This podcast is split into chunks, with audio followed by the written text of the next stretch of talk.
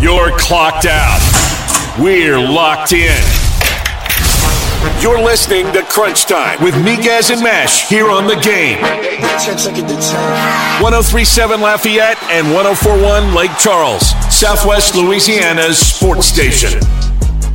It is an absolutely beautiful Thursday afternoon here in Acadiana, and you are listening to Crunch Time here on the game 1037 Lafayette, 1041 in Lake Charles, Southwest Louisiana Sports Station, and your home for the LSU Tigers and Houston Astros. Matt Miguez here, reporting to you live from Westminster Christian Academy in Opelousas. As tonight I will be on the call of the St. Landry Parish game of the week between Westminster and St. Edmunds. Chad Jones and I will bring you the call on News Talk 98.5 with pregame at 645 and kickoff set for 7. Back in Carencro at Delta Media in the Master Control Suite is our main guy, James Mesh. James, what's going on, buddy? How are you? What's up? I've noticed that you found the deepest, darkest corner of of the press box. Look, look, man. I got up here. I got up here, and Uh-huh. they said radio guys usually sit here, and I said, okay. You didn't tell him who you were. I mean, I, you didn't tell him I that you're Mr. Big Time. I, I, I can't pull out Mr. Big Time all the time. I just I feel like this would have been one of the times that you should have. I mean, that's fair. Uh, the the corner that I tried to go in would have been much much better in, in terms of lighting, but I do believe that that's where the coaches sit.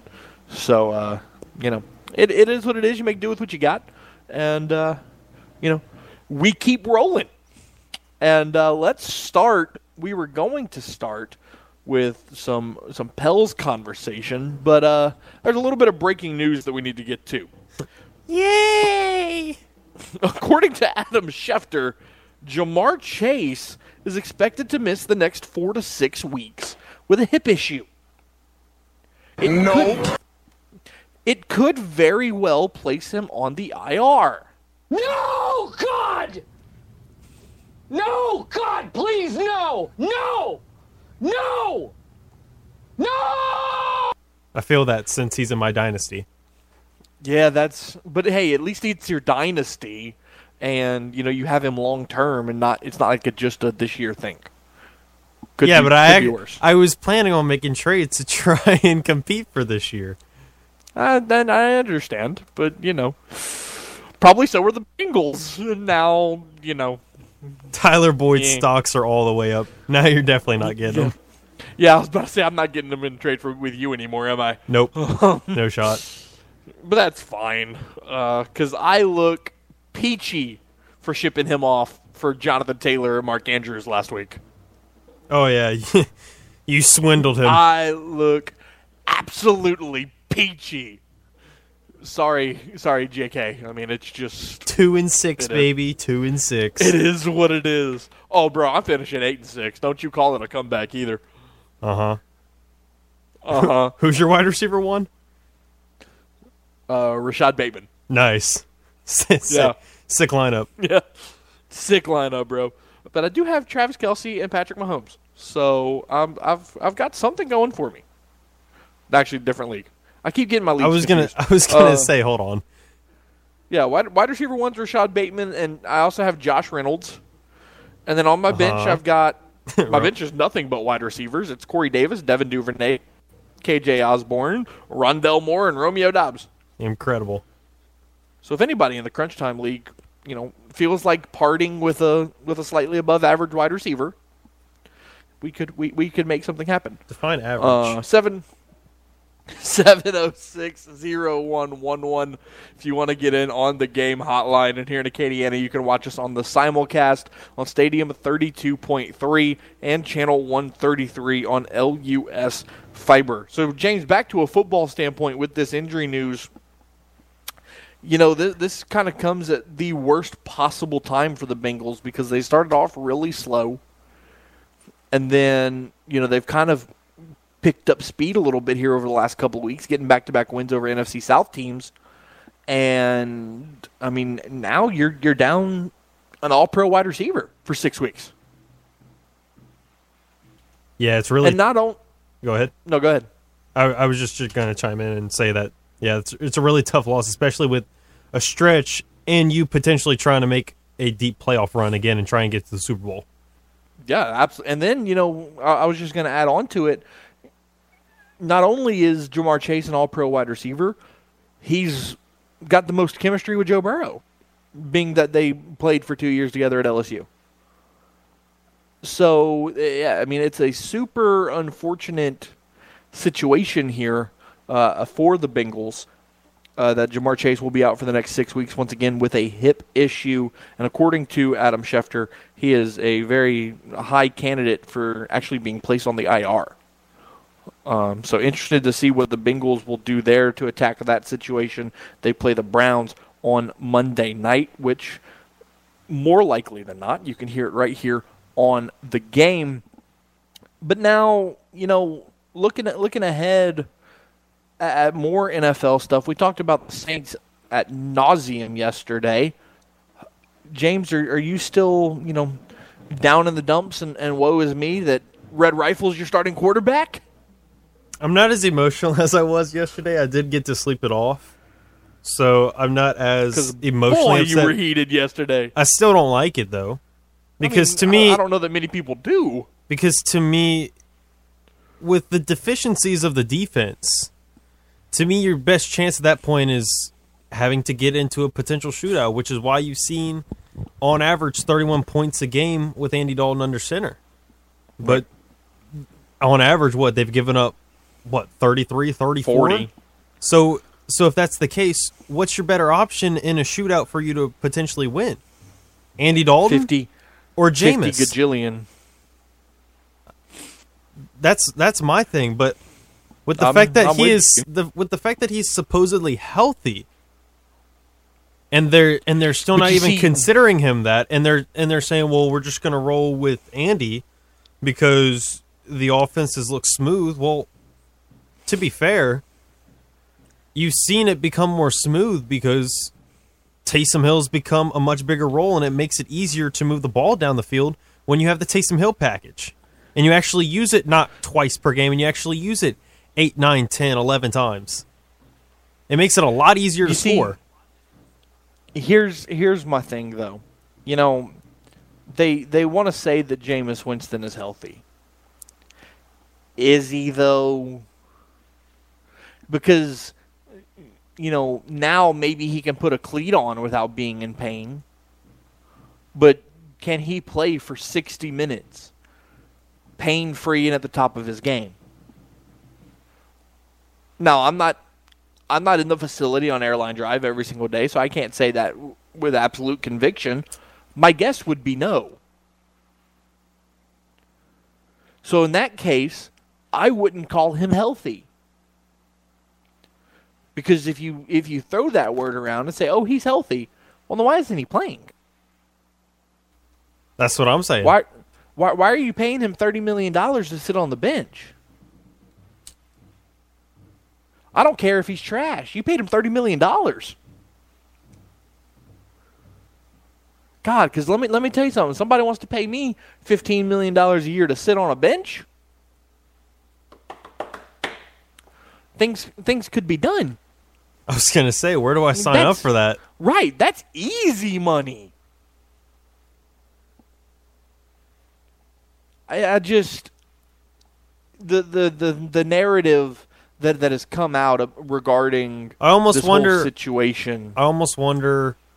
We've talked about this a little bit more. I don't know how much this is the case, but I wonder if they're also looking at Jameis mentally, not just physically. Because over the last couple of years, the NFL and people nowadays were starting to look more at mental health. Yeah, So I'm almost wondering: is Jameis's mental health in check, not just his physical health? It's very fair. That's very fair. Um,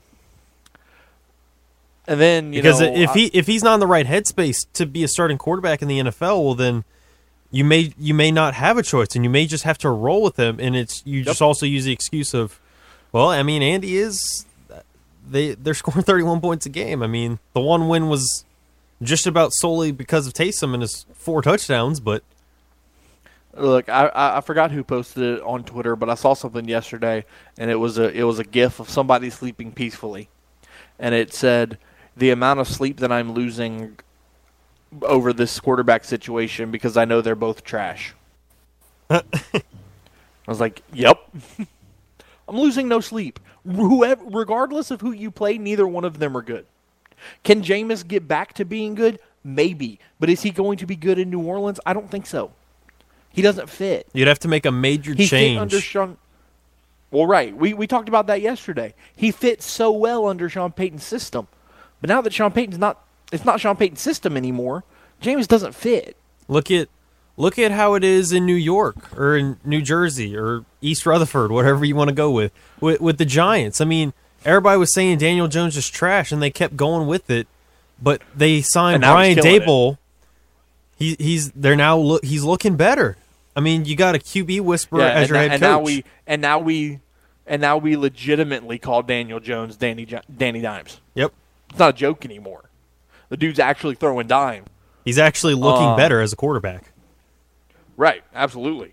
Um, so, look, I, I think it's just gonna be one of those things where let's get through this year, and then we hit a giant reset button this offseason. Now, something something since I don't want to say that the season is totally lost, but I mean you're not going to go very far at this point unless something crazy happens. But I think there's a couple names to throw out there for potential trades that we can talk about later on in the show. For the Saints, that could be trade Interesting. players that they could trade away to get assets and get other players So a for, player- for like 2023, 2024. A player that has popped up a lot in in the trade market that I, I don't think has any legitimacy to is uh, is Alvin Kamara. And I don't know if you saw this, James, but apparently Alvin is uh, is playing into the narrative. Uh, he posted a tweet about 15 minutes ago, and it's the GIF of Michael Jackson from the Thriller video eating the popcorn, Yeah. and people are losing their minds in the comments. AK knows exactly what he's doing. Oh yeah. He's Just toying with everybody's emotions. Right. He's like, hmm, am I going somewhere? Maybe. Find out. But the Saints aren't trading him. I was gonna say it'd be it'd be funny if he went to like uh like a hotel.com and like typed in I don't know Philly. yeah, yeah Philly Philadelphia hotel in Philly hotels for a week. yeah right. Right, right. Um, because look, here's the thing: the only way I'm trading him to the Eagles is if I get my first and second back that I gave them in the Chauncey Gardner Johnson deal or in the Olave deal. That's the only way I'm trading Kamara to the Eagles. You want to give me those that that first and second back? We could talk. Which somehow the Eagles are so good at negotiating that they'd probably turn it into we'll give you a third, but you still have to pay for ninety nine percent of Alvin's Right. contract. Right. We'll, we'll pay Kamara a dollar and you owe him the rest. But we'll give you a third rounder. But we'll, we'll take 'em. Deal. Fair. Deal. Pleasure doing You see, business 'cause, with you. like, Go, let's well, let's go back to the Robert Quinn deal yesterday. So you know, you, you and I disagreed on his value because I thought he was worth more than a fourth. But you you were know, you were saying do a first. because he's still a top pass rusher. But again, re- regardless, I, I- sat there and I thought about it more, and I was like, okay, you know, maybe a, a third, fourth feels about right. But then you look at the fact that the Bears are still going to pay the majority of his salary. Yeah. Dude, the Eagles are robbing Chicago blind. Robbing them blind. Because now the Eagles beef up their D line, gave up a day three pick, boo hoo, and are only paying a small microcosm of Robert Quinn's salary. and you talk about it, but I mean, we had talked about it before. You you go back to the 18 and a half sacks for him in 2020, but if you look at or 2021, last year he No, had last 18 and a half. If you look at in 2020, he only had two so far. This year he's only had one, and it, it's weird because he'll have one or two good years, but then following that he'll have one or two years of being mid. But then again, So it's like he's again, also like- like- like we- 32 on the back end of his of his uh like we but like we discussed yesterday off the air 2020 is a fluke because everything was thrown off in 2020 because of the pandemic. You were playing in empty stadiums, and everything was thrown off. Um, and if I remember correctly, I'd have to go back and double check this, but I'm pretty sure Robert Quinn dealt with an injury in 2020. I don't think he played all 16 games. Um, but regardless, I, I do get what you're saying. He has a breakout year, and then he has a year or two where he, you know, kind of comes back down to earth. But I still think, you know, the the Eagles, the Eagles got away with paying very little for a player that's immediately going to step in and help them. So on today's show at 4:30, we're going to be joined by Noah Frary. He is a play-by-play broadcaster for the Sun Belt Conference and host of the Frary and Smith podcast covering all things Sun Belt football. He will join us to talk about the league as a whole, and we'll dive deep into tonight's contest with the Louisiana Raging Cajuns and the Southern Miss Golden Eagles. And then at 5:30, Chris Connor of Boot Crew Media will join us. We'll talk about the Pels and their impressive three and one start, including beating the Mavs the other night without Bi Zion and Herb Jones. All that and more coming up in today's edition of Crunch Time. Once again, 337 706 0111 if you want to get in on the game hotline.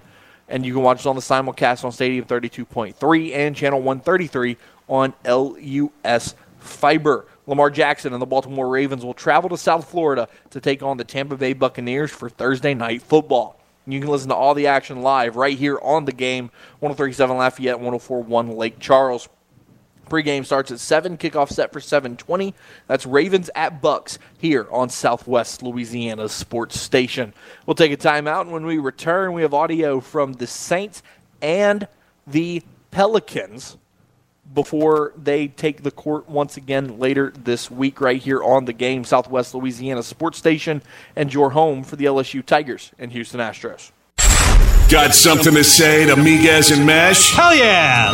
It's easy. Just call the hotline by dialing 337 706 0111. Now, back to more Crunch Time with Miguez and Mesh here on the game. 1037 Lafayette and 1041 Lake Charles, Southwest Louisiana's sports station. Welcome back here to Crunch Time, 1037 Lafayette, 1041 Lake Charles, Southwest Louisiana Sports Station. Matt Miguez, James Mesh, 23 after the hour. Once again, the New Orleans Pelicans off to a 3 and 1 start here on the season. We'll talk about that here in a second. The Saints, Alvin Kamara, Chris Olave, and Paulson Adebo met with the media earlier this week, and Kamara, the message that Kamara had that he said that the Saints need to do a better job of calling out the bad habits. It's you know all this stuff we know. You know in the, in the profession that we're in, we know it's it, what's what's bad and what's good, what's right and what's not. And I mean sometimes it's kind of like when it when it goes, it's it's noticed, but when it when nobody speaks on it, it kind of just gets like swept under the rug, swept under the rug. Even if it's little, like you know jumping off sides in practice it happens in the game. So then you look back and you're like, oh, it was happening all week in practice and nobody said nothing. So that's where I'm at. I'm like, I, I focus on little things. So I think about, I try not to like, like super and like be be like micromanaging so many things, but like I think about that when stuff like that happens in the game. Like, oh well, this happened, this happened, this happened, and it's been happening consistently. So when it gets to the game and it happens, it's like nobody checked anybody for it. You know what I'm saying? So it's now it's okay in the game and it's happening, happening. We've gotten better. You know what I'm saying? But I think it does resonate when somebody like speaks up. So I'll be trying to say what I got to say. Yeah, you know, it, it, seems like the Saints have been lacking that, especially now that the Drew and Sean Payton are gone. Is that there's no, I don't feel like there's a whole lot of accountability in that locker room. Uh, you know, you've heard multiple reports that practices have gotten, you know, lighter and, and less disciplined under Dennis Allen, and you know, James, you're seeing it on the field. Yeah, it feels like they either don't know how to tackle, they forgot how, or at some points it just feels like they just don't want to. Yeah, I, I hear. It, it, I hear that they say that they want to turn this around from certain people, but at the same time, I'm I'm I'm watching their effort, and it feels like at some points, are you sure? Are you sure you want to win? Right. It doesn't right. look like it. And you know, talking about bad habits, you know, Kamara talked about the jumping off sides. Kamara talked about, you know, the the just being lazy in practice and whatnot. You know, there there's a lot of there's just a lot of little things, like he said, that that are adding up into into big issues, and I think that's a big reason why the Saints are two and five. And you know, you you look at Kamara specifically, James. I, I kind of feel like could you maybe take the off the field drama from Kamara and, and factor that into you know maybe as a small piece of, of the issues here with the with the drama?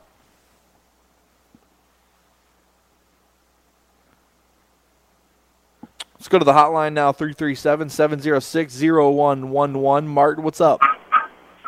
Oh, not too much. You sound like your, your spirits are a little bit uh, better today, this afternoon, than they were yesterday. Huh? Yeah, ha- having having a better day. There's there's no question about that. What's up? Uh, uh, so, yeah, I mean, you know, I'm just kind of thinking, you know, the same situation, you know, going into this next off season and everything.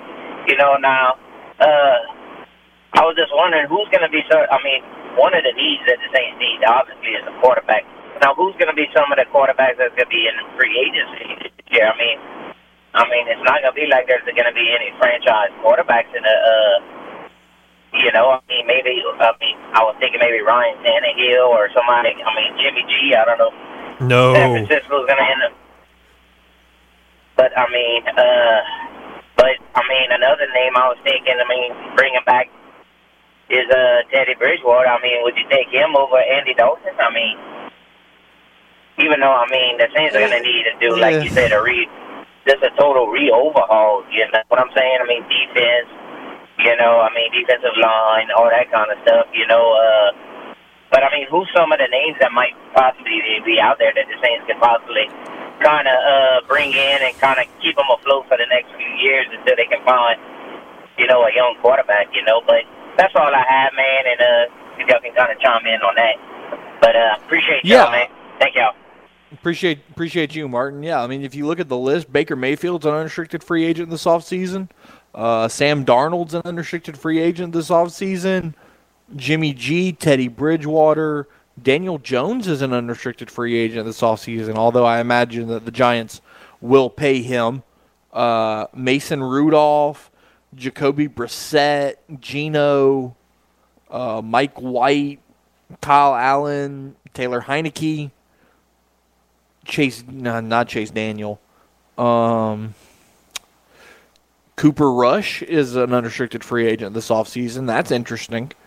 And then, you know, one guy that, that I really like that I just don't believe has gotten a a fair shake in the last couple of years is I mean, James, do you think Gardner Minshew I was gonna. that's what I. That's what I was thinking.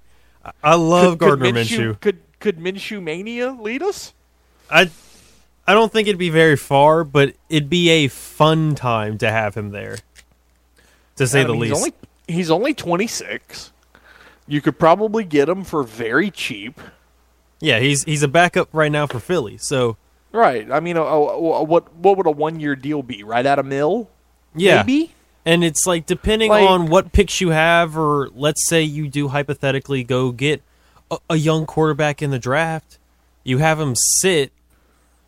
I still say maybe keep Andy as another option that way. I mean, it's not going to be fun. You're probably going to end up having to go back and forth again.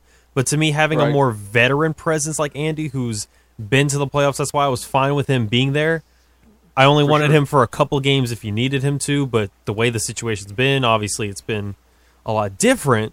But I think if you can keep Andy for another year and you get a quarterback actually in the draft and you do your due diligence and get somebody somewhat earlier, just somebody that you see that could be a diamond in the rough, you have them sit and not have them be like a, a Garrett Grayson or Yeah. whatever. And they sit behind a veteran Another like guy to Andy look out for is uh,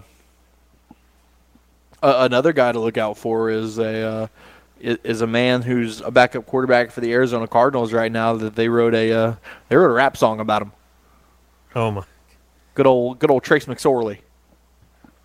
Hey man, hey. Are you saying as a, I, I don't be a uh, potential again, starter? I- I- I mean, why not? Can it? Can it? Let me ask you this. Let me ask you this. Can it be worse than Andy Dalton and Jameis Winston? Probably. McSorley hasn't been given an McSorley hasn't been given an opportunity to start in the league. We don't know what he's capable of. The few games that he's played, it's it's not like he really dazzled you. People, people. I remember whenever he went in for that like Wednesday COVID game, and he threw a seventy yard touchdown. It's because he ran it. They, he threw a five yard hitch, and the wide receiver went the rest of the way. And that was like the lone, I mean, lone big score for the the Ravens that game. So I'm like, I, I'm not basing everything ba- off of that, but to me, it- you're putting all your trust for at least a year into Trace McSorley. No, nah. Uh, I'll pass on that. I, I like I like me I, I like Trace McSorley. You love he you throws s- it on a dime. every time. He's just a Every kid from. Briar Woods wearing number nine, but he can't wear it if he's Wearing with the number Saints. nine. But he couldn't with the Saints, I mean, he could. and, it- and it was not fu- retired. no, but I mean, come on, you can't do that to Drew. I'm just saying. But I'm just saying. I mean, and we're talking about Trace McSorley, and he- he was a former Raven, and it's funny enough. I, I made the poll question: who's going to be who's going to win tonight's matchup between the Ravens and Bucks?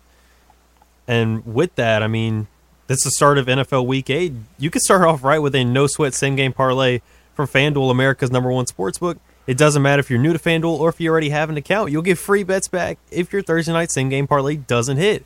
NFL same game parlays are the perfect way to combine your bets for a chance at a bigger payday.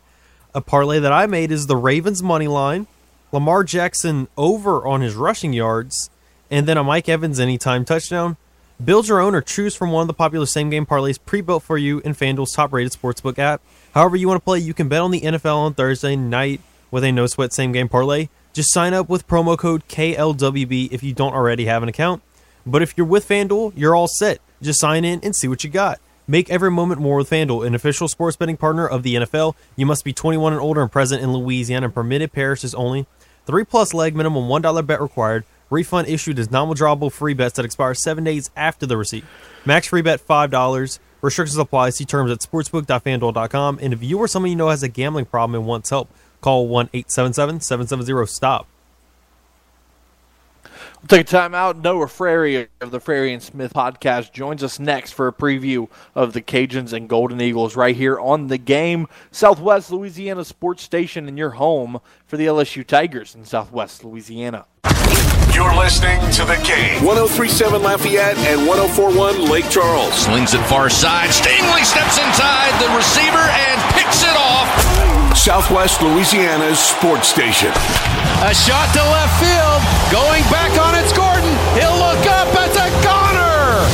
Your home for the LSU Tigers and Houston Astros. 437, almost 438 after the hour. Matt Miguez, James Mesh, you're locked into crunch time here on the game. Southwest Louisiana station in your home for the LSU Tigers and Houston Astros. We are joined by Noah Frary, the host of the Frary and Smith podcast. He is also a play-by-play broadcaster for both the Sun Belt and the ACC. Noah, thanks for taking the time, man. How are you? Yeah, Matt, looking forward to it. Looking forward to talking some Raging Cajuns football. Okay, so so before we get into that, let me first offer my, my condolences to you as a as a New York Yankees fan. Uh, yeah, I, I can't lie, I, I loved watching what my Houston Astros did to your Yankees up in the Bronx. I think if uh, if you wanted me to hang up early on this interview, that was the right way to start. But yeah, definitely uh, a tough. Uh, it's been a tough week for me. It's been honestly a tough uh, what five years as we seem to lose to the Houston Astros every year in the ALCS. I I will say this: I was at the Game Six in 2017 in Houston, and that is still the greatest baseball experience that I've ever had. So I will give it up to you guys. I love that stadium, and I hope to make it back down there again at some point. I just don't like being a Yankee fan when I go there. Yeah, I, I, I don't blame you. The juice box is fantastic. Um, one more Yankees question before we, we dive into the Sun Belt. Aaron Judge is a free agent this offseason. Does he return to the Bronx? Well, I can tell you that that is what I anxiously uh, refresh my Twitter feed every day, wondering. Um, I thought it was a foregone conclusion, but after you know how this year ended and the cost, I don't know if it's a foregone conclusion. I hope so. I grew up in the age of Derek Jeter, and he's the closest that we have had uh, since then. So I'm definitely partial, and I hope he comes back. But I think it's going to come down to the money, and we'll see if the two of them can make it work. Let's talk about the Sun Belt now. You know, looking at just a couple of teams that have really stood out. Uh, let's start with the performance of the the Dukes in, in Harrisonburg, Virginia, which is Madison, and you know, just first year in the FBS, they've really taken the the league and, and the national media by storm. You know, just kind of talk about the the Sun Belt as a whole up to this point. Who's really stood out to you? Who's kind of disappointed you? Things like that. Yeah, I mean, it has been an outstanding season. I think you bring up James Madison. Uh, you know, what, two weeks ago, they're ranked number 25 in the country, and then they've gone on to lose the last two games. I kind of discount last week's loss a little bit to Marshall because Todd Centeio misses that game, and I think it really went to show just how big of a piece he is for JMU. Um, you know, Troy's been really impressive this year. They obviously went to South Alabama last week in the midweek on a Thursday night and took down the Jags, who've looked like the best team in this conference for most of the year. So Troy's looked really solid. I think South Alabama has looked good. Um, you know, Coastal Carolina, I've had a chance to see them in person. I think when you see them in person, they look better than maybe the stats show. So I'm definitely interested to see how the Chants play the rest of the year. Um, I think that they're kind of the inside favorite to get to that championship game out of the East, but uh, if we have learned anything this year in Sunbelt football, it is to expect the unexpected, and I think it's kind of tough at this point to really project how the rest of this season is going to go. Let's do some midseason awards. If the season ended today, who's your offensive player of the year? Yeah, I think that's easy, and I said his name a few moments ago. It's Todd Centeio. The guy has been outstanding this year. Um, you know, with the exception of those three interceptions against Georgia Southern, he had had, you know, a very solid season. Um, he's up there in a lot of categories in the country, so Todd probably has to be my pick right now as Offensive Player of the Year. And is Carlton Martial your Defensive Player of the Year? Yeah, he's up there. I mean, there's several, you know, really good linebackers in this league, and if you look back at history, it tends to come out of the linebacking role. I think he has definitely put himself in that conversation. I think a sleeper, if we're going just based on pure numbers right now, Jason Henderson up at Old Dominion has been incredible. He leads all of Division One in tackles this year. He's been flying all over the field, and so I think he's probably got the inside shot. I think there's probably some sentiment that they'd love to give it to Martial, and I think what we'll have to see is if he indeed does break the Division One tackling record. Is that enough to give it to him in his final season as kind of a last hurrah? And then ultimately, Jason Henderson up at Old Dominion has a couple of years left to uh, become that Defensive Player of the Year. But I think it's probably going to be one of those two players if I was a betting man right now. And then lastly, your special teams player of the year. Man, that's a tough one. Um, you know, there's been a lot of good special team performances this year. I think we're going to talk some Louisiana football in a second, and you know, their special team player Eric Garror has been really good this year. Um, you know, I think he's one of many that could potentially be in that spot. That's always kind of a unique one because it's it, it's just challenging. Uh, you know, someone could break a couple of big runs uh, later on in this season, and things could change in an instant. So it, it's tough to tell. Let's look at the Cajuns now. You know, you, four and three on the year. Started off two and three before reeling off two big wins over Marshall and Arkansas State. In both of those wins, Ben Wooldridge played quarterback for all four quarters and absolutely dazzled in both of them. How impressed have you been with the Fresno State transfer in Wooldridge? Yeah, I mean, all season long, Kate and I, if you've listened to the Frary and Smith podcast at all, you know, I think we were frustrated with the fact that Louisiana hadn't settled on a quarterback. Um, and it felt like that they were forced to go away from Chandler Fields because of the injury he sustained a couple weeks ago. And Wooldridge has been really good. Um, you know, it, it feels like every week he plays, he gets more comfortable. Uh, you obviously saw what he did last week with that huge performance. Um, I love what he brings to the field. I think he's got a grit and a tenacity. I like his ability to break a run when he needs to. Uh, he's really good at throwing that downfield ball. And uh, to me, I, I really do feel like the Raging Cajuns have, have found their guy. Um, I don't know if he's going to be the guy the rest of the year, but certainly he deserves to be run out there until he has a bad performance. Uh, but he's he, he's looked really good lately, and I feel like that's kind of led some of the resurgence uh, of this Louisiana team that kind of looked out early on in the season. Noah Frary of the Frary and Smith podcast, joining us here on Crunch Time. You know, again, looking at the Cajuns, Michael Desormeaux in his first year as head coach, you know, again, four and three, kind of has the team clicking right now on a two game win streak with a big Sun Belt West matchup tonight against Southern Miss. How would you grade the performance of Coach Desormeaux so far? Yeah, I think you know it, it was tough. I, I mean, Kate and I have talked a lot about the. It felt like the cupboard was raided a little bit uh, once Billy Napier left for Florida. Uh, a lot of guys transferred out. A lot of guys went with Billy. Um, but there's still a lot of talent in Louisiana. I think right now I'd probably have to give him a C plus to a B minus. I feel like that's probably fair. Um, you know, they just haven't looked great early on the season. I think the defense has been has been really good for Louisiana. So but the offense has has not been as good as we've come to expect. But I think we probably thought that there was going to be a drop off when you lose guys like Levi Lewis. Um, so the offense is still a question mark. The defense, you know, which I think we're going to see a lot of in this game tonight, has been one of the best in the league. So you know, I'd have to give them a B minus right now. But if they're able to win this game and maybe knock off a Troy or a Georgia Southern, you're trending to a you know a B plus grade uh, if they can really turn it around here at the end of the year. Looking at the Golden Eagles of Southern Miss now, Will Hall and Austin Armstrong are two coaches that the Cajuns are very familiar with. Hall was the Cajuns' offensive coordinator in 2017, and then Austin Armstrong was the inside linebackers coach for the Cajuns back in 2019 2020. Uh, just kind of talk about both of those coaches and what they do well to, to have Southern Miss in this position.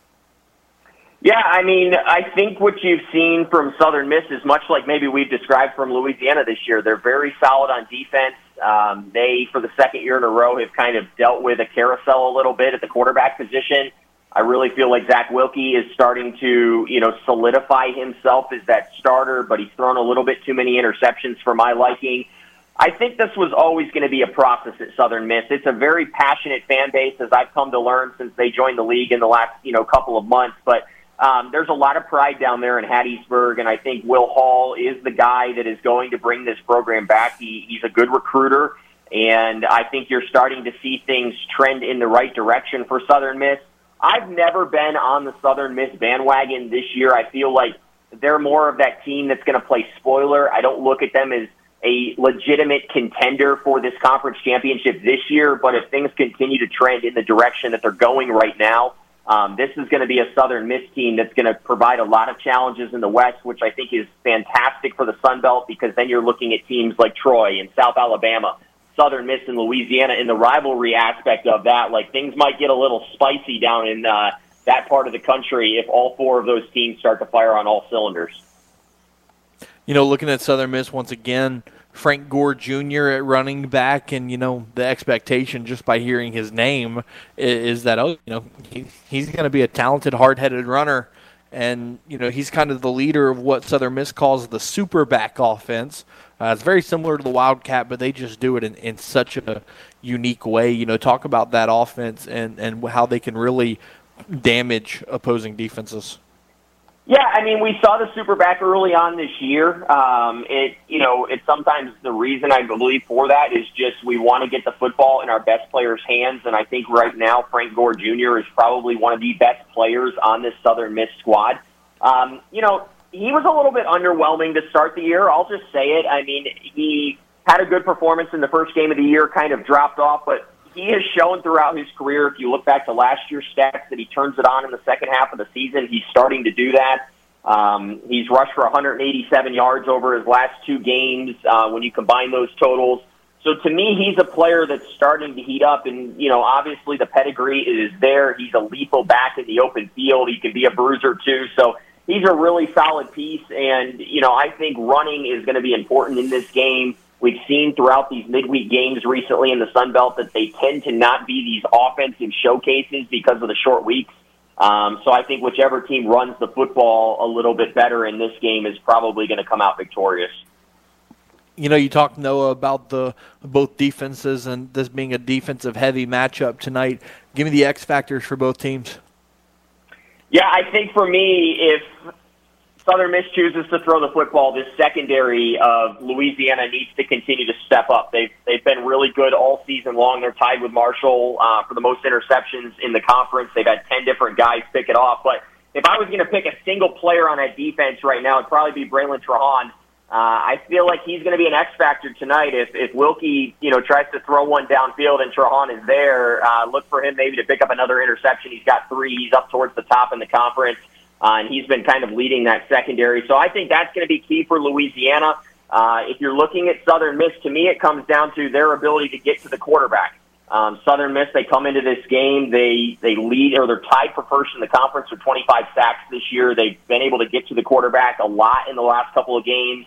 Um, and then you know you look at you know, when you when you talk about Southern Miss's ability to get the quarterback, you have to talk about Louisiana's ability to keep teams out of the backfield they've been really good. So I think that's going to kind of be the battle to watch in this game. If Southern Miss gets to Wooldridge early on in this game, uh, it might be a long night for the Raging Cajuns. Who wins and why?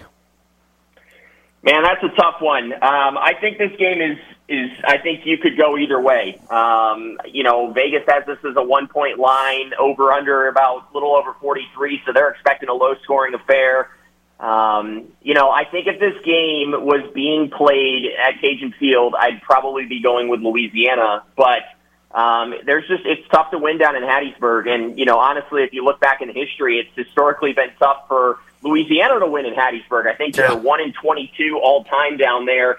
Um, Yep. You know, Southern Miss has done a nice job this year of winning tight games, and so to me, I think Southern Miss has the inside track, but this is about as big of a game. You know, I, I'm looking at the schedule right now, and you might call this a must-win game for Louisiana because they've got Troy and Georgia Southern coming up, and then you go to Florida State and round out the season with Texas State. Unless you upset either Troy or Georgia Southern, if you lose this game, uh, there might not be a bowl bid in in the cards for Louisiana. So they need to win this game. I think Southern Miss has a better chance of getting to a bowl game if they lose, but I think this is a must-win game early on right now for Louisiana. Noah Frary of the Frary and Smith podcast joining us here for a preview of Louisiana and Southern Miss. Noah, really appreciate you taking the time. Great insight into both teams. Enjoy the game tonight, and we'll talk soon. Yeah, absolutely. Looking forward to watching the football game. So you guys have a great night. Thanks for having me on. And there he goes, Noah Frary. The only thing standing in the way of the Houston Astros claiming a second World Series championship are the Philadelphia Phillies. Listen to every pitch, clutch hit, and thrilling moment of Game 1 of the World Series this Friday night on News Talk 98.5. Astro launch begins at 6.30. First pitch is set for 7.03, and you can listen to it all live on News Talk 98.5 FM, the talk of Acadiana. Take a timeout, wrap up hour number one after this here on the game. Southwest Louisiana Sports Station in your home for those Houston Astros and LSU Tigers. You know the routine eat, drink, sleep, and sports. All day, every day. You're listening to the game. 1037 Lafayette and 1041 Lake Charles, Southwest Louisiana's sports station. Was poppin' ball? Welcome back to Crunch Time here on the game 1037 Lafayette and 1041 Lake Charles. One thing I want to tell you about, whether you've list- been listening to us for a while or if this is your first time, let me tell you about the Game Rewards Club. It's so good that we can help you with your date night blues. Why, you ask? Well, it's because once you become a member of our rewards club, you will have the opportunity to win some excellent prizes like a $150 gift certificate to Mr. Lester Steakhouse at Cypress Bayou, or a $50 gift certificate to Half Shell Oyster House, or even a $25 gift certificate to Mabel's Kitchen. But you can only score these great prizes by becoming a member of the Game Reward Club Clubhouse at the 1037thegame.com or 1041thegame.com. It's free, it's simple, so go ahead and sign up today. We're got just about a minute left before we hit that hour recap. Looking at the poll question as we just got updates. Who's winning this Thursday night football matchup? Is it the Ravens or the Bucks? Currently, the Ravens are winning 60% compared to the Bucks 40%.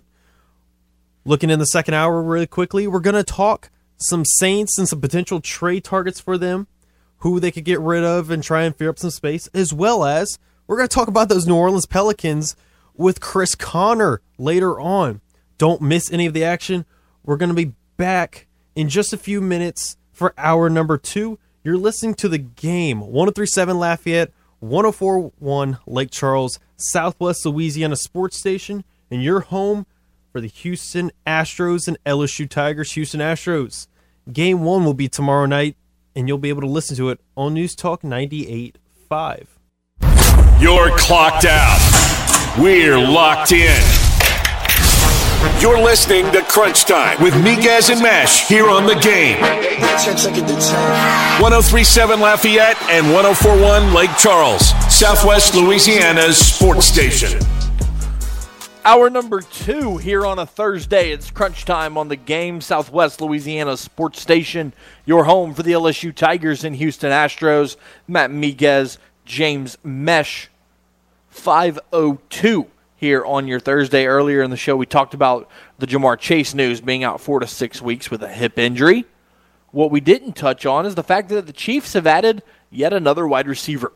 The Chiefs have traded a conditional third and a sixth round draft pick to the New York Giants for the services of wide receiver Kadarius Toney. James Mesh, my NFL man, what's your thoughts? I think it's good for the Giants. I mean, they it feels like they kind of had too many receivers.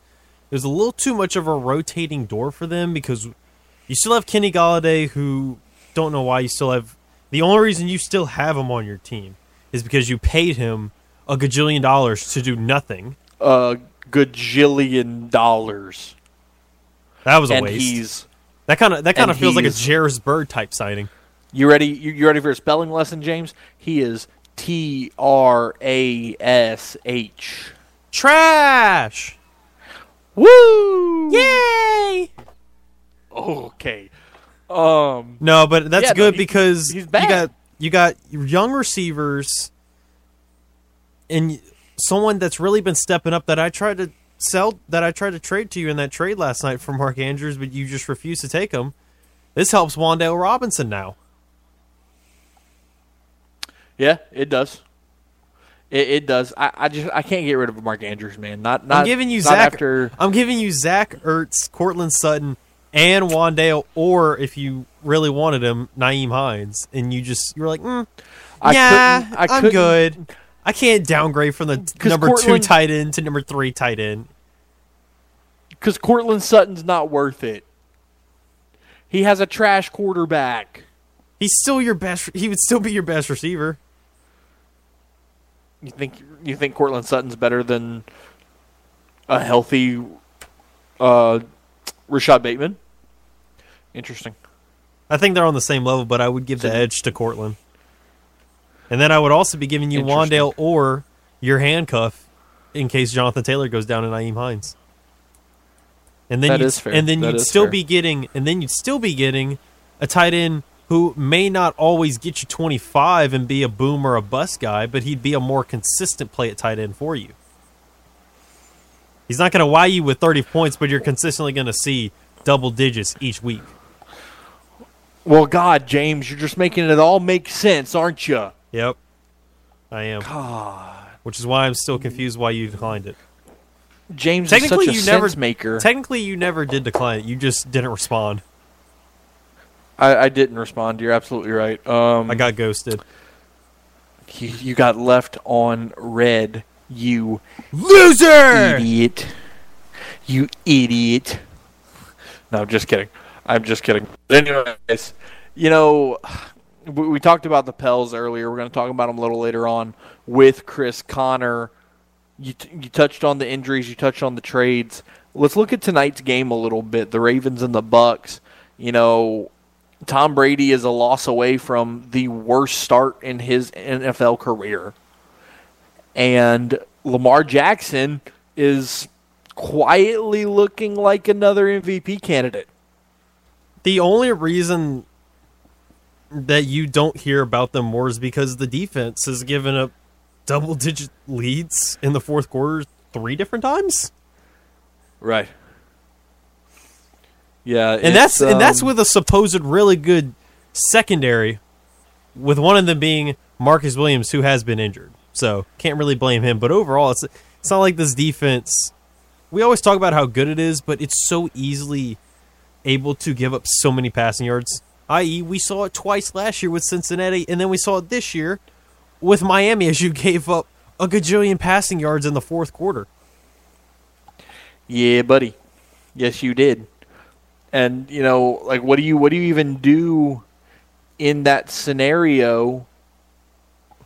You know, in terms of if you're the Ravens, you know, obviously you've got Lamar and you're hoping to have a healthy Mark Andrews tonight, but you're going to have to be able to put points on a Bucks defense that is riddled with injuries right now. So if you're if you're the Ravens and you're Lamar Jackson, you know, in your mind, what's the best way to, to attack that hurt Bucks defense? I think you do what your usual game plan is is to just run it down their throat and use it to set up the pass, but I mean, that's why I took the over on Lamar's rushing yards because I think him running around that could help them because I mean, how many people in the league can guard and be a spy on Lamar? Yeah, it's true. Devin White's a freak of an Very athlete, but I mean, we've seen talented linebackers. They struggle against these other athletic QBs sometimes. Yep. I Yeah, think, and you know, I think what you I think what you could do with this is this isn't the same exact situation because it's not necessarily that Devin White is a full on pass rusher. He can kind of do both in stopping the run and guard the pass and kind of watch the QB, but kind kind of do what Philly did on Sunday Night Football against Dallas when they were kind of just shutting down Micah Parsons. You almost kind Oh, of run it in I had that a- direction, and then you bring an extra guy to help block him on a double team. Oh, you mean when I had a flat tire and couldn't watch the game? Yeah, Yeah. that was impressive. Yeah, that was a great that was a great time. Fun fun was had by all at the Morgan City Welcome Center. Uh, anyways, 337-706-0111 if you want to get in on the action. And once again, in Acadiana, you can watch us on the simulcast on Stadium 32.3 and Channel 133 on LUS Fiber. James, not sports related, but I do have a question for you. Uh, Halloween you're, is you're Monday. a big question guy. I am a big question guy. You know that already, though. So I don't know. I don't know why you, you sound surprised. I'm not. Uh, Halloween. Halloween is Monday. yeah, What are you What are you dressing up as? I don't know. I'm still trying to figure that out. I'm trying to figure out if I want to do something silly or if I want to go with or like do I want to go like some sports related? Do I want to go based on like a show or a movie or just like a popular character? Do I just go as one of the generic like ghost ghouls type thing? I don't know. There's a lot of Oh options to go with. I am leaning towards doing. Um, uh, I'm going to be a poor man's Michael Thomas. You're just gonna walk around with a paper that says I'm injured? I don't know. in a Michael Thomas jersey. Yeah. Yeah, nice. You get you should put on like a fake cast on your foot. Oh, just duct tape and toilet paper. Mm-hmm. Yeah. Oh man. No, see see if That- you can see if you can go to a hospital and be like, hey, can I borrow a cast? Can Can y'all cast me for a day? Just for the I'm, day. I'm gonna have it's to come. serious. I'm gonna have to. I'm gonna have to come back tonight, and y'all are gonna have to cut it off. But you know, just help me out. No, just go back tomorrow. Just go back tomorrow morning. You're the one that likes to wake up Oh, early man. anyway. I do, and it's aggravating. Uh, but I will say this, you know, b- before we get back to sports, I slept till nine o'clock this morning. Felt incredible, Okay. absolutely, absolutely incredible. Just had to, just had to throw that out there. Um, so again, you know, going back to the Saints conversation from earlier, looking ahead to their game on Sunday with the Raiders, James, you know, we, we talked about Andy Dalton being the starter, and it's starting to look like he might be the starter for the remainder of the season.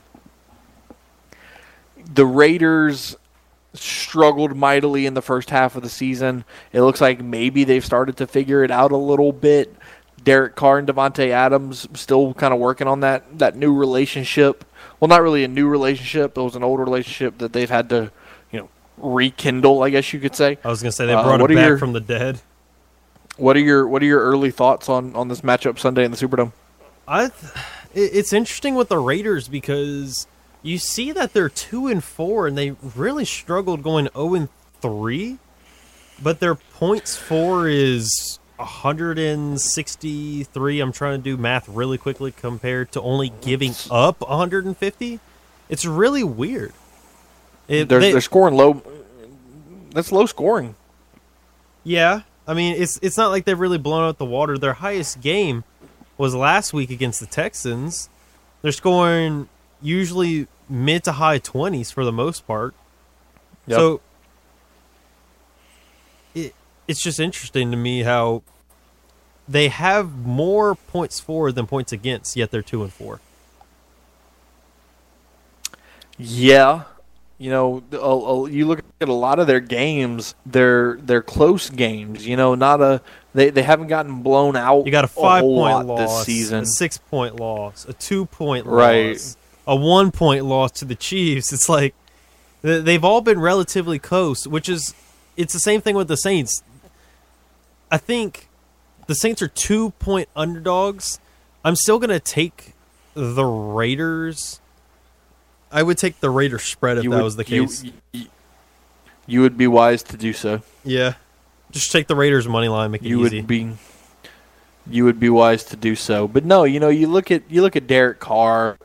He's a guy that you know already this year's got fifteen hundred yards, nine touchdowns to only four interceptions. He's only been sacked twelve times.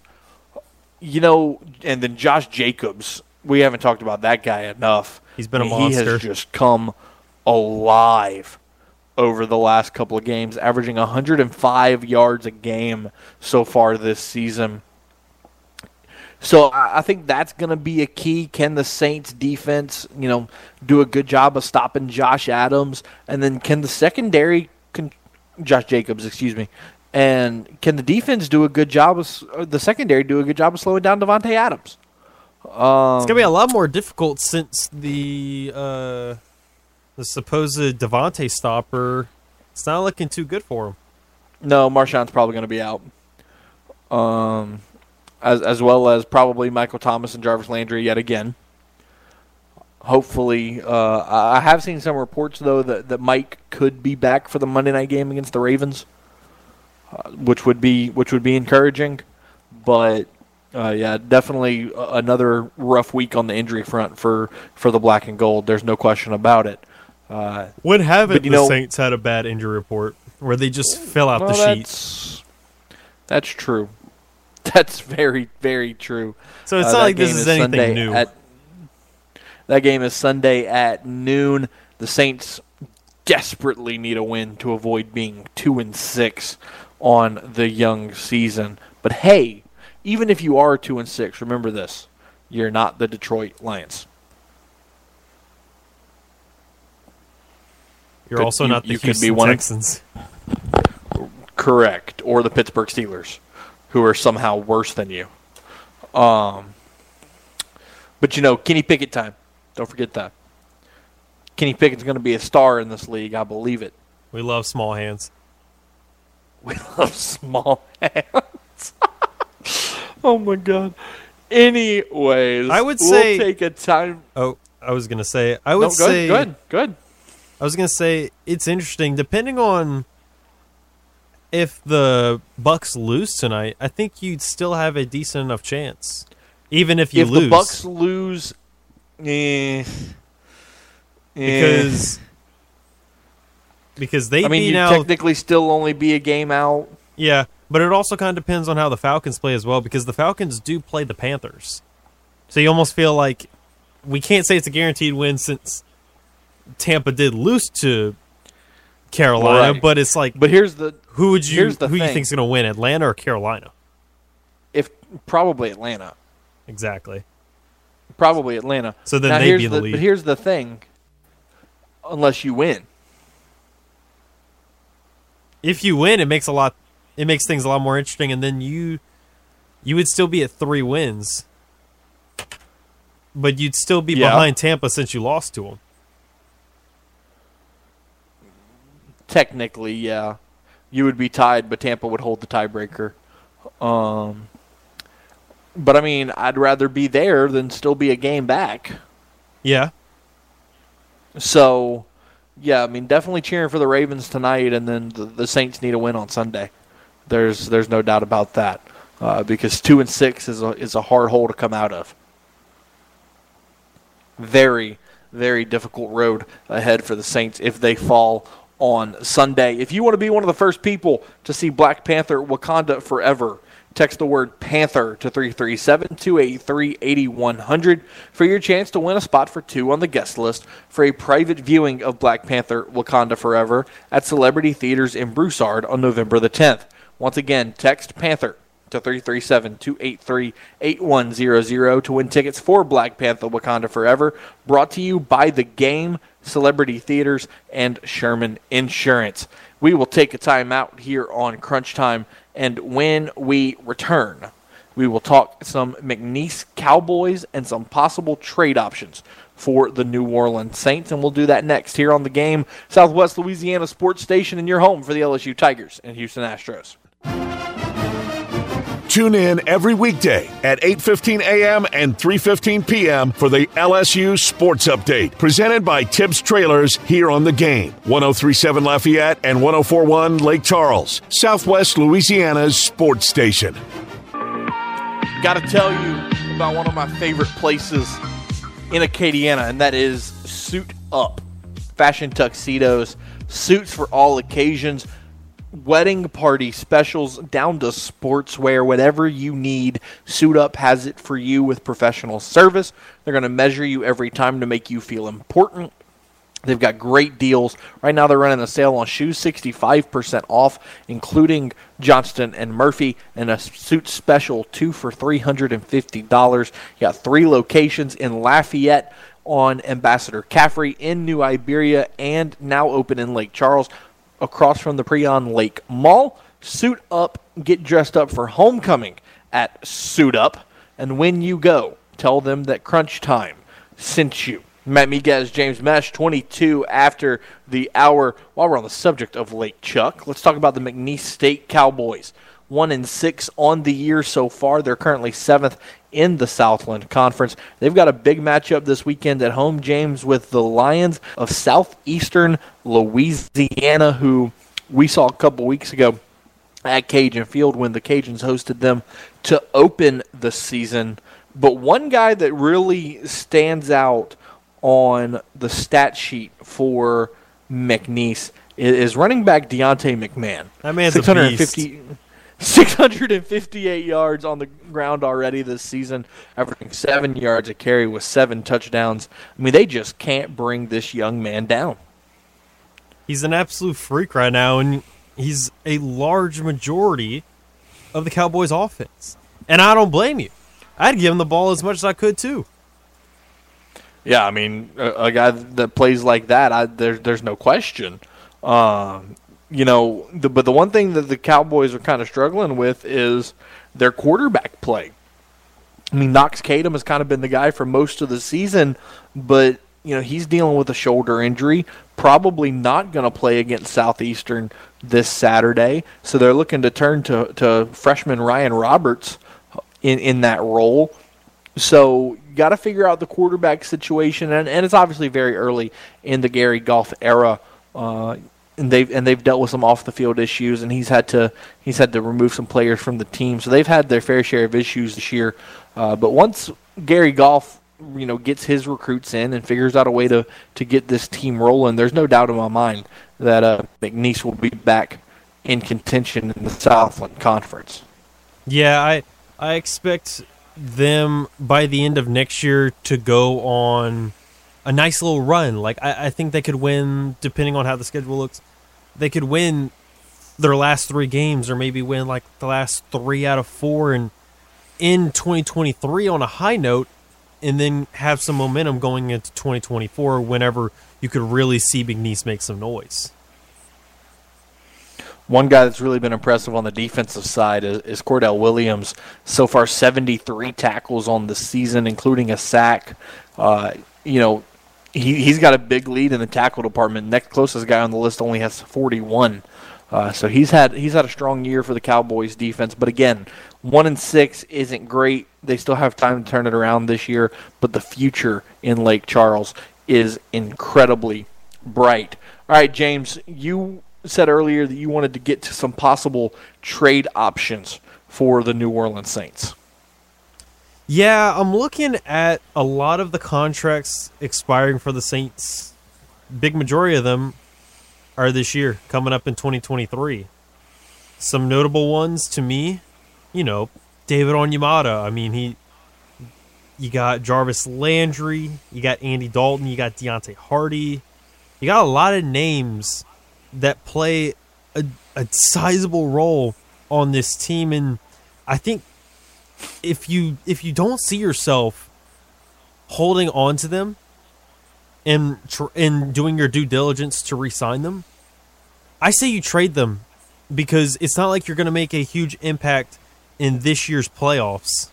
So you might as well regain some assets and kind of just work with what you got left. Use use some of the young talent that's on your practice squad and elevate them and get them some playing time and see what they can do and have them kind of get a little more ready for next year's training camp. One guy that I look at is trade Marcus Davenport. I feel like you could get a sizable lump sum for him. See, I, I agree with that.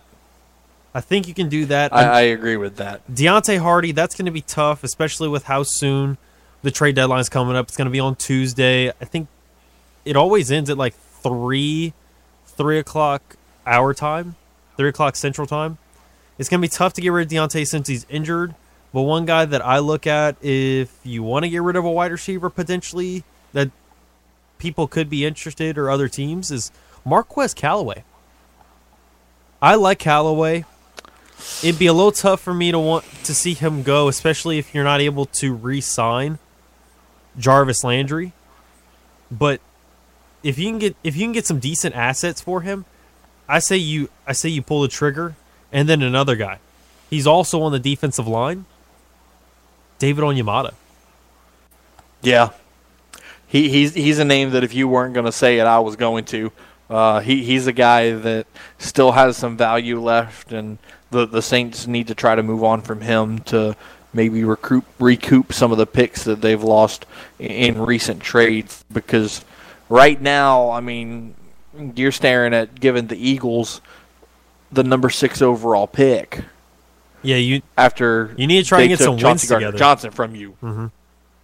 Yeah, you, you need to make that pick a lot less valuable than it than it currently is right now, um, because man, if the Eagles can get a sixth overall pick after possibly making the Super Bowl, yikes! That's going to be a scary group over the next couple of years. Another one that really intrigues me, and I'll get to it really quickly because I see someone calling. Maybe Adam Trautman. His rookie deal doesn't end until 2024, but the dead cap, both years are under 500K. And if you really want to build around Juwan Johnson, that'd be really interesting.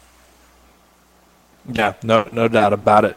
No doubt about it. I really like Juwan Johnson. I think the Saints are going to miss him this week if he does not play against the Ravens. I mean, against the Raiders with that injury that he is he is currently dealing with. He was added to the injury report earlier today. So uh, again, you talk about a novel. It gets longer and longer for the New Orleans Saints. Let's go to the hotline now, 337-706-0111. Jacob, what's going on, bud? What's happening, Matt? How you doing? I'm doing fantastic, sir. How are you? I'm doing well. So I'm I'm calling in to figure out. So like next year, when Kellen Moore is our head coach, what's going to be our draft plan? Are we going after a quarterback? Whoa, whoa, whoa. Kellen Moore is going to be our head coach. I would actually love to see that. Oh. That's like my. Let's pump like the my brakes on that a little like, bit. Grown up, like college football player, lefty, Boise State, won a ton of games. Hasn't he finished? I know you're not the biggest Cowboys fan, but hasn't he finished like top five offense like every year he's been an OC? He has. And I mean, I wouldn't I wouldn't hate the idea of Kellen Moore being our head coach. One, But, won I four mean- games with a backup quarterback. I'm, I'm thinking more along the lines of uh, Eric Bieniemy myself. Nah, that dude's got some skeletons in his closet. Uh, that's that's fair. That's fair. I was going to say, why do you Um, think he's been an OC for so long in KC? Exactly. But my thought process is, okay, what did Sean Payton? Where was Sean Payton and in what role was he in before he got hired at head coach? He was with the Cowboys. Bingo. History Bingo. repeats itself. Oh my god. Oh my god. You I mean, you y'all- really y'all you really think you really think Kellen Moore can be the next. Sean Payton? I mean, with all the talk about Dennis Allen not making it out of this year, I think Kellen Moore would be one of the top options. He has he runs a good offense, but I just feel like we're so and you were talking about this yesterday or two days ago about how even when the Saints went seven and nine those couple of years with Sean Payton, there was always that feeling of you know we're still good, we still got the pieces. Like next year we're going to make a run. Like there was always that optimism, but it feels like we're headed towards a, a major rebuild where we're going to have to like draft a Yeah, the- the- in the, the- first round. The paper the paper bag year. era. Um, I don't We're- we're think going- paper bag bad. Oof, oof. I'm I'm glad you don't. You know, so I don't- think it's paper bag bad yet, but I think uh, you know it's going to be a rough couple of years. We- need a new quarterback. You know, we need a young dude that we can either develop. As far as the league's going, like there is no Drew Brees out there that we can go and sign. You know, No. you've seen. I'm, I'm, you know me well enough, Matt. I'm, I'm, I'm, I root for the Colts. Like the Colts are one of my favorite teams, and we've tried signing dudes from other teams, giving them a second shot. Carson Wentz and Matt Ryan and Philip Rivers, and the list goes on. Before that, we had Brissett for a year. You know, um, with Andrew Yep. Luck retiring, there's no guy out there that you can just sign and play like Drew Brees was in in 06, 05, 06, You know. Um, Right. so, so it looks like we're gonna have to You know, and uh, that's one why- these coming out of college. And that's why I said it in April and I'll say it again. The Saints should have drafted Malik Willis. No, dude. No, we saw ULC can No, okay. lock that dude down. I even I saw Okay. a mock draft today that had the Titans drafting a quarterback in the first round. I don't know if they're that high up on Willis. We're going to end up We'll with we'll we'll see. or CJ or Will How? Levis. How? How? Hey, look, we're going to trade something. We don't have a first we don't have a first or second round pick. We're going to trade something. We're going to figure something out. We're going to trade some future first rounders. Look, if you if if that comes true, then you know, great. All right, I don't see that happening, though. Kellen Moore, head coach, first round pick, quarterback. Write it down. Boom. He- hell will freeze over in New Orleans if that happens. Have a good one, fellas. Appreciate you, Jacob. We'll take a timeout here on Crunch Time, and when we return, Chris Connor of Boot Crew Media joins us for a conversation about the three and one New Orleans Pelicans right here on the game, Southwest Louisiana Sports Station, and your home for the LSU Tigers and Houston Astros. Sign up right now for the Game Rewards Club at 1037thegame.com so you can score tickets, gift certificates, and more. This is the game 1037 Lafayette and 1041 Lake Charles, Southwest Louisiana's sports station. Welcome back to Crunch Time 537 as we talk some New Orleans Pelicans with our guy, Chris Connor of Boot Crew Media. What's up, Chris? What's good, man? Enjoying this Thursday. What's what's up with you? Oh, not too much. I mean, hey, we got some good Pels basketball right now. They're starting off with a th- impressive 3 1 start, and they could have just as easily been 4 0 if it wasn't for a Kelly Olynyk kind of wild ass layup to uh, kind of seal it for them. Yeah, um, you know, man, um, it's very good, especially if you have seen the history of this franchise, even for you know a decade. Let's you know let's throw out the other the other one if you you know depending on your age. If you've just been around for the past ten years, it's really dope, especially early in the year to see a team even get off to a three and one start alone, but have some of the similar adversity that we've seen with some injuries and some key guys out, and still find a way to make the game interesting, or you know flat out win against a quality opponent like the Mavericks. You know, it's just you know, we're used to the excuses as to why things don't happen or why, you know, we talk about luck and all these other elements. You know, this team just proves just they seem to continuing or are continuing to find ways to show how different they are and how it doesn't matter what's really in front of them, who's out. Like those guys really are um, a tight group that are they're more concerned on finding a way. Yeah, and you mentioned that game about the Mavs. I mean, to me, that was a telltale sign for me that since Luka and the Mavs usually have the Pels number, that this team is really different than we've seen in years past.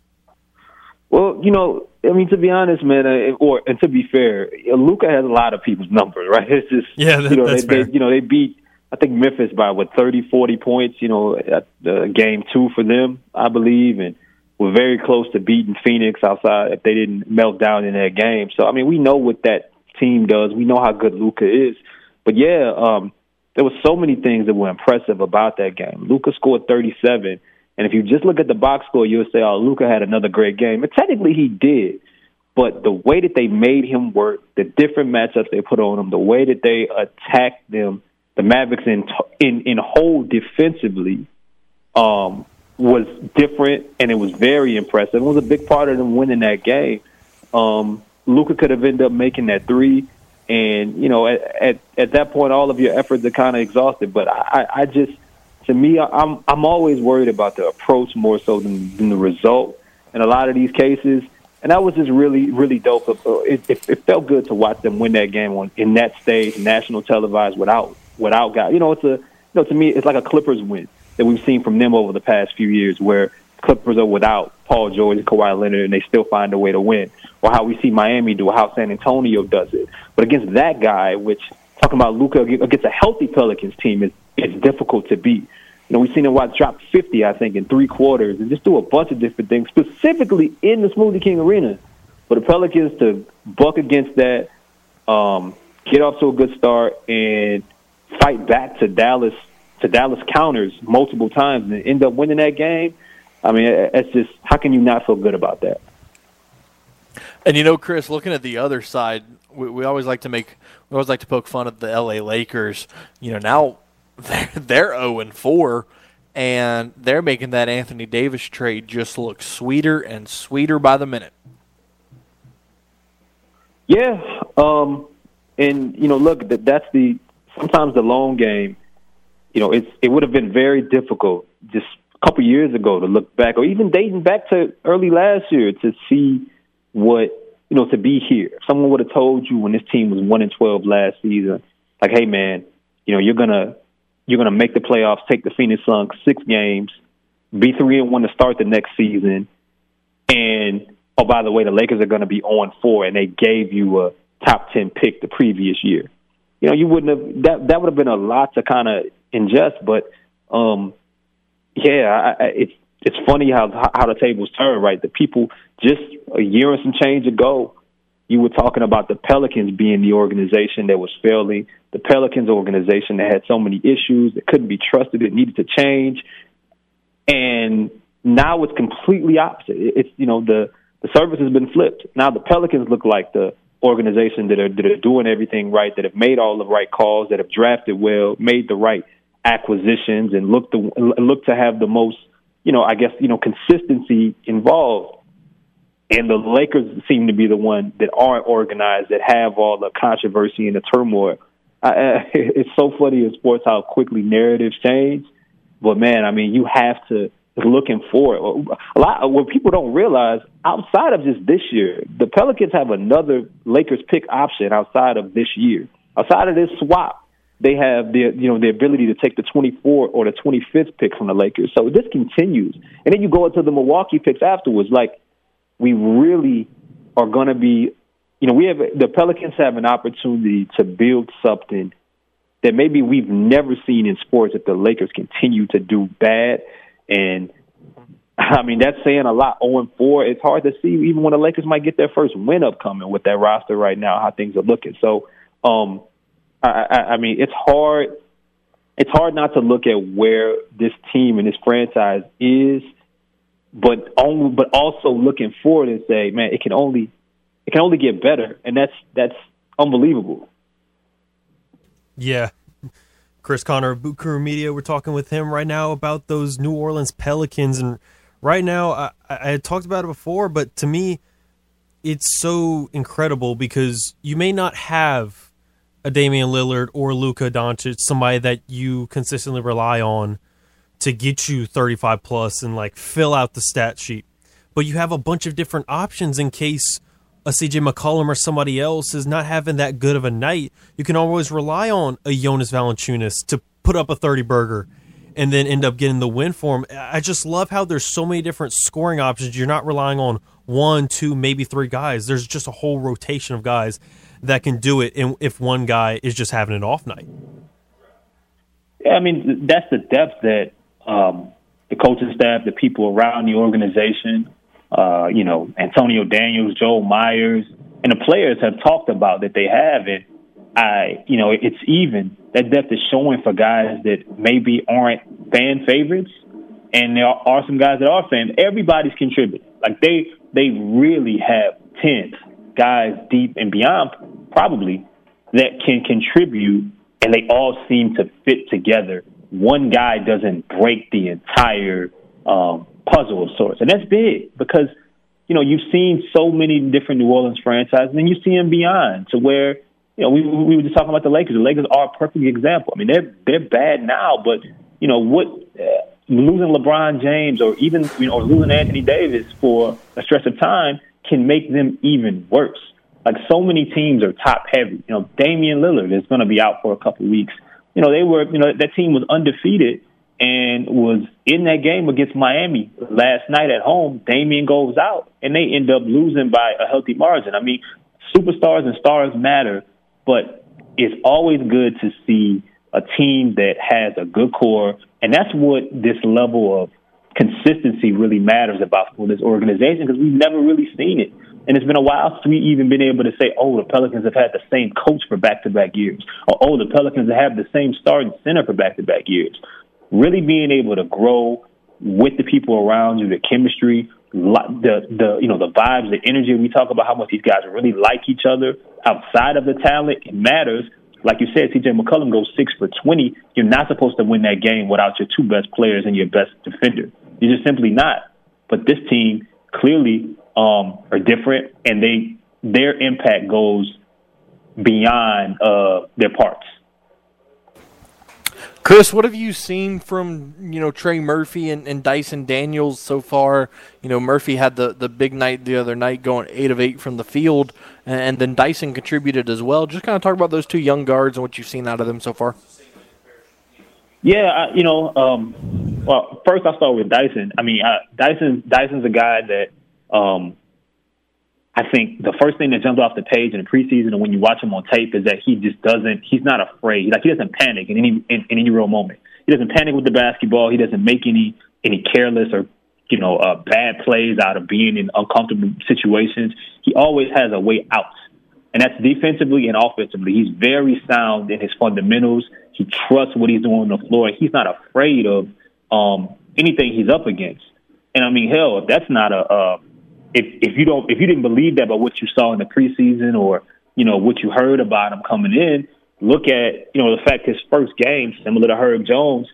As soon as he checks in, he's his his uh his assignment is Luka Doncic, and he he doesn't he you know he forces Luka into a couple turnovers like. Not many rookies can be assigned to that, having only at that before last before last game only played three minutes in regular season basketball that just shows, man. I mean, at 19 as well, he is uh, he's mature beyond uh, beyond his years, and that's going to be huge because you saw how good that was for Herb for Herb Jones, who, you know, Herb is 23, 24 years old. Dice is 19 like this.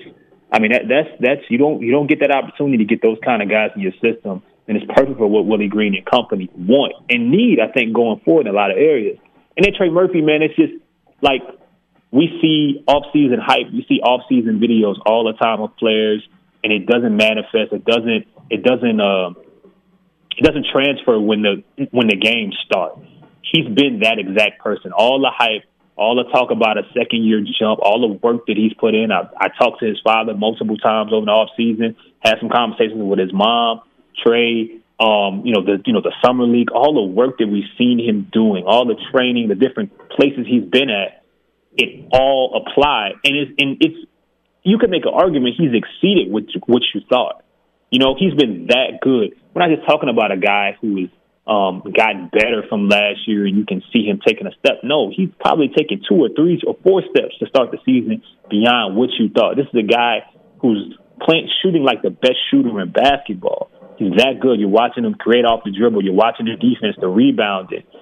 We could literally be talking about somebody who has an opportunity to to be in the most improved player um, award conversation, the six man of the year conversation, being involved in a three point shootout. Like that's I don't think enough people talked about that or really realized that was a a, a, a chance, and he just that shows what hard work can do. He put the time in, and it's showing. He looks like an incredible player, um, like leaps and bounds better than what he was even at the end of last year. Yeah, and one one more for you, Chris. This one's a little more lightheaded, lighthearted since it's about to be Halloween on Monday. What's your favorite Halloween candy? That's crazy. Uh, my favorite Halloween candy. Dog, it, it's just so long since I've been out, uh, been involved in Halloween. What's my favorite Halloween candy? Or just, or just candy in general. Damn, what, what would I go to, man? Um, man, I don't really eat candy that much anymore, but I know, I know it, it probably has to be like a, like a Twix. Um, I, I used to That's be solid. big in like, in like Crunch bars back in the day. I don't really, like I said, I don't really eat them that much anymore. But you know, chocolate wise, that was like that was it. I know, like I would um I would search deep in any like Halloween basket for like Skittles and like sour Skittles, stuff like that. Like that's I'm big on those. But yeah, man, if if I if I gotta pick, it's probably something you know Twix related, Crunch Bar. I don't really like Snickers, and and that's that that's kind of crazy because I know that's like a popular candy, you know. Um, but yeah, I mean, what's yours, man? For me, uh, Yeah. I'm a little more old school and it's so controversial, but I, I go candy corn. Candy corn. I know, but a, Oh, you need to be arrested immediately. A close second for me though is Skittles. I really enjoy like the tropical. Candy corn. That's number one. Yeah, I, that was like the You're first candy I ever had. You are a sick man. Well, my favorite color also is orange, so it, it does help with that. That is unbelievable. That that was the worst way to end this interview. Hey, but we, we can always have you back on, huh? Absolutely, man. All right. Appreciate you, Chris. And that was Chris Connor of Boot Crew Media. We're going to go ahead and take a quick timeout and wrap up the show. You're listening to the game 1037 Lafayette and 1041 Lake Charles, Southwest Louisiana Sports Station. Your home for the World Series Houston Astros and those LSU Tigers. Start NFL Week 8 off right with a no sweat same game parlay from FanDuel, America's number one sportsbook. It doesn't matter if you're new to FanDuel or if you already have an account. You'll get free bets back if your Thursday night same game parlay doesn't hit. NFL same game parlays are the perfect way to combine your bets for a chance at a bigger payday. A quick parlay that I whipped up for you is the Ravens money line, a Lamar Jackson over on his rushing yards, and then a Mike Evans anytime touchdown. Build your own or choose from one of our popular same game parlays pre built for you in FanDuel's top rated sportsbook app. However, you want to play, you can bet on the NFL on Thursday night with a no sweat same game parlay. Just sign up with promo code KLWB if you don't already have an account. But if you're already with FanDuel, you're all set. Just sign in, see what you got. Make every moment more with FanDuel, an official sports betting partner of the NFL. You must be 21 and older and present in Louisiana and permitted parishes only. Three plus leg minimum $1 bet required. Refund issued as non-withdrawable free bets that expire seven days after the receipt. Max free bet $5. Restrictions apply. See terms at sportsbook.fanduel.com. And if you or someone you know has a gambling problem and wants help, call 1 877 770 STOP. We're about to wrap up here on the game 1037 Lafayette and 1041 Lake Charles here for crunch time. Appreciate both Noah Frary for re- talking about those Cajuns and the Sun Belt in general, and then Chris Connor about those New Orleans Pelicans.